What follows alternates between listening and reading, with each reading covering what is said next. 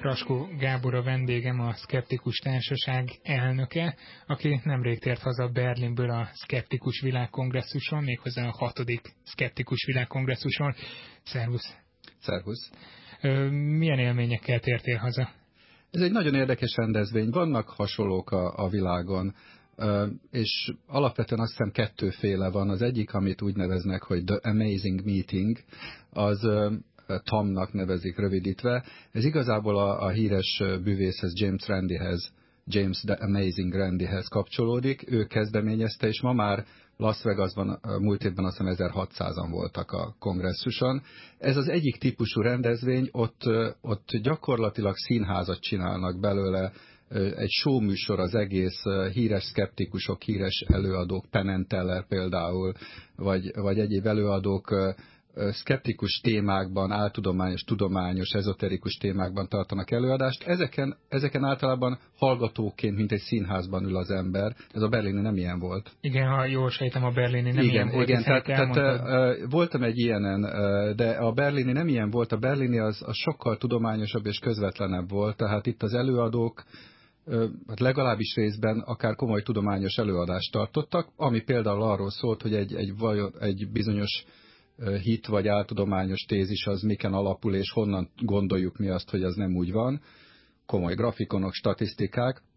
És itt például a félórás előadások után általában teljes negyed órát lehetett kérdezni, tehát egy sokkal közvetlenebb kapcsolat volt az előadók és a, a vendégek között. Viszont más is egy ilyen konferencián vagy kongresszuson a résztvevőknek az összetétele, nem? Természetesen. Általában azért egy ilyen konferenciára inkább olyanok mennek, akik, akik kicsit komolyabban veszik a dolgokat, nem pedig kívülről nézik és csak beülnek meghallgatni valamit, hanem akik maguk is szeretnének részt venni a dolgokban, éppen ezért kérdésekkel részt tudnak venni, és persze a szünetekben pedig akár akcióterveken dolgozhatnak, ami nagyon fontos, hogy például európai országokban bizonyos témákban egyformán nyilatkozzunk meg.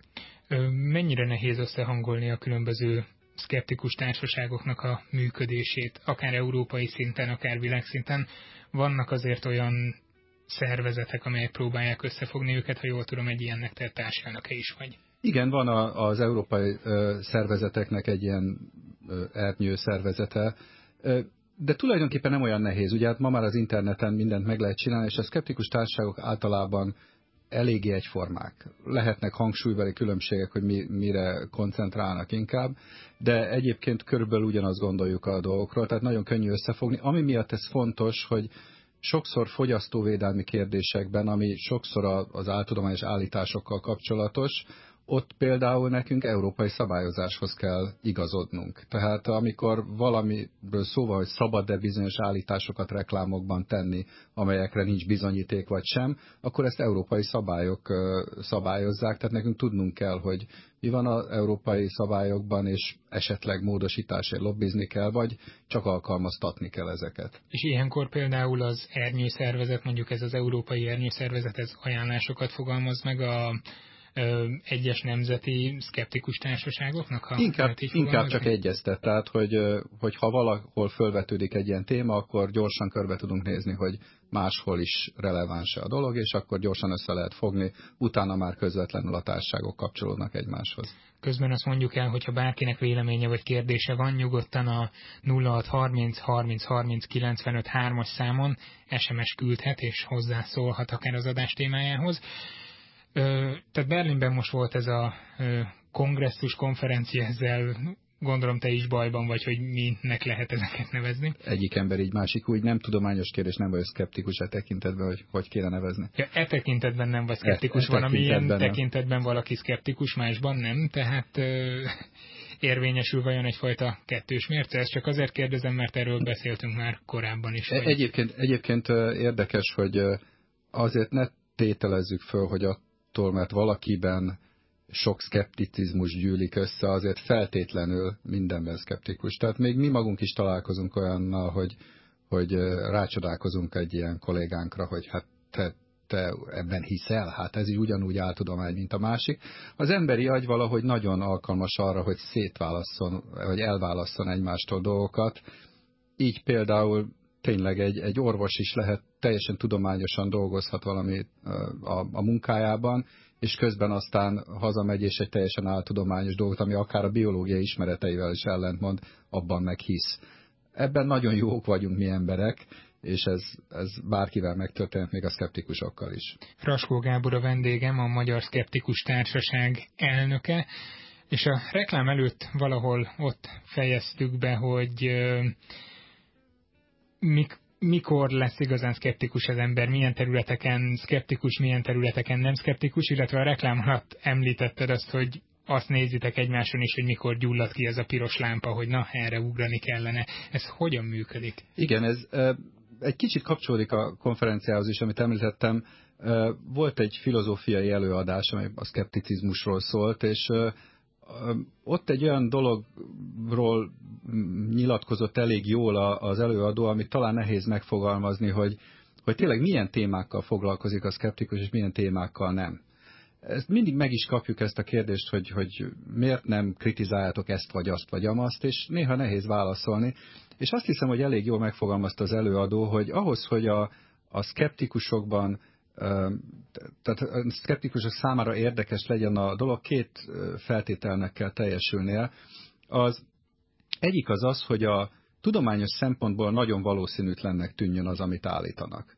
Hát ha egyébként valószínű, akkor nem nagyon törődünk vele, de hogyha nagyon valószínűtlen, akkor, még a... mielőtt a másik kritériumra rátérsz, nem általában az szokott lenni a probléma, hogy egy laikus számára nagyon is valószínűnek tudományos érvekkel alátámaszthatónak tűnik valami? Hát már is bele tenyereltél abba, ami a problematikája az egésznek, igen, kinek a számára valószínűtlen. Persze én azt mondom, hogy azért a, a tudományos életben jártas ember számára nagyon valószínűtlen. Tehát ha például a, a telepátiáról beszélünk, akkor mi nagyon sok fizikai, biológiai és egyéb okokból gondoljuk azt, hogy ez nagyon valószínűtlen ez az állítás, míg persze egy olyan ember számára, aki, aki hisz az ezotérikus dolgokban, szinte nyilvánvalónak tűnik, hogy ez igaz. Tehát ez, ez egy jó kérdés, de hát mondjuk azt, hogy a tudomány által... Nem is feltétlenül kell hinni ezoterikus dolgokban. Jó, a telepátiával kapcsolatban elképzelhető, de lehetnek olyan termékek, amelyek nekem, aki nem azon a területen dolgozik, nem azon a területen van otthon, teljesen elfogadhatónak tűnik.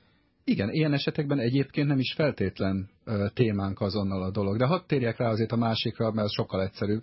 Nyilvánvalóan a dolognak a publikum számára érdekesnek kell lennie. Hiszen ha nem érdekes, akkor meg számunkra sem nagyon érdekes. Nem valószínű a dolog, nem hisznek benne, akkor ez nem egy szkeptikus téma.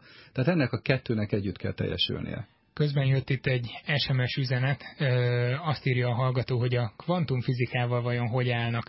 Gondolom arra gondol, hogy a kvantumfizikában azért elég elmosódott az átmenet a filozófia és a fizika között? Hát szerintem egyáltalán nem elmosódott. Azt, azt nagyon jól látjuk, hogy a bizonyos filozófiai irányvonalak, meg, meg áltudományos irányvonalak szívesen használják a kvantumfizika nyelvezetét, de ez csak ugyanolyan, mint régen, amikor az energia fogalmát használták, meg a frekvencia fogalmát. Ez az áltudományok egyik jellemzője, hogy megpróbálják tudományos köntösbe öltöztetni magukat, miközben amit állítanak egyébként teljesen badarság. Ha már ez a kvantumfizikai témakör szóba jött, mi itt az adás előtt beszélgettünk egy szintén szubatomi fizikához köthető dolgokról, nevezetesen arról, hogy nem is olyan régen megjelent a hír, hogy fénysebességnél nagyobb sebességet lehetett elérni, vagy ezt tudták igazolni. És itt említetted, hogy itt is azért felébredt az emberekben a szkepticizmus? Így van, tehát egyrészt ugye sokszor hányák a szemükre, hogy a tudományos dolgokon belül miért nem működik a szkepticizmusunk. Hát egyrészt azért, amit az előbb mondtam, hogy ha valami tudományos vita van, amiben azért a mindkét állítás valószínűsége körülbelül ugyanannyi, akkor az nem a mi területünk, az egy tudományos terület, tudósok vitatkozzanak rajta. De néha mégis azért a tudományos területen belül is a szkeptikusok is fölkapják a fejüket, Nevezetesen, amikor jött a hír, hogy a CERN-ben olyan mérések voltak, hogy ezek a neutrino részecskék terjedésében fénynél nagyobb sebességet mértek, akkor föl kellett kapnunk a fejünket, és egyébként a tudományos életképviselő is ugyanígy alkalmazták a szkepticizmust. Tudnék, ez nagyon sok, rengeteg, nagyon jól megalapozott ismeretünknek mond ellent. Ez nem jelenti azt, hogy lehetetlen, csak azt mutatja, hogy sokkal nagyobb a valószínűség, hogy valami hiba történt a, az értelmezésében a kísérletnek, vagy a mérésekben, mint annak, hogy fenekestül boruljon föl az összes eddigi ismeretünk. Persze ennek is meg lenne az esélye, hiszen a 20. század derekán fenekestül felborult az addigi világkép, nem? Ha Ö, így vesszük. Persze, tehát egyrészt nem akarom kizárni a dolgot, csak azt mondom, hogy egy, egy nagyon józan reakció az, hogy, hogy nem, nem rögtön ö, ovációval fogadják, hanem, hanem komoly szkepticizmussal. Itt látszik, hogy a tudománynak, hogy, hogy ez a szkepticizmus a tudománynak egyik nagyon fontos építőköve.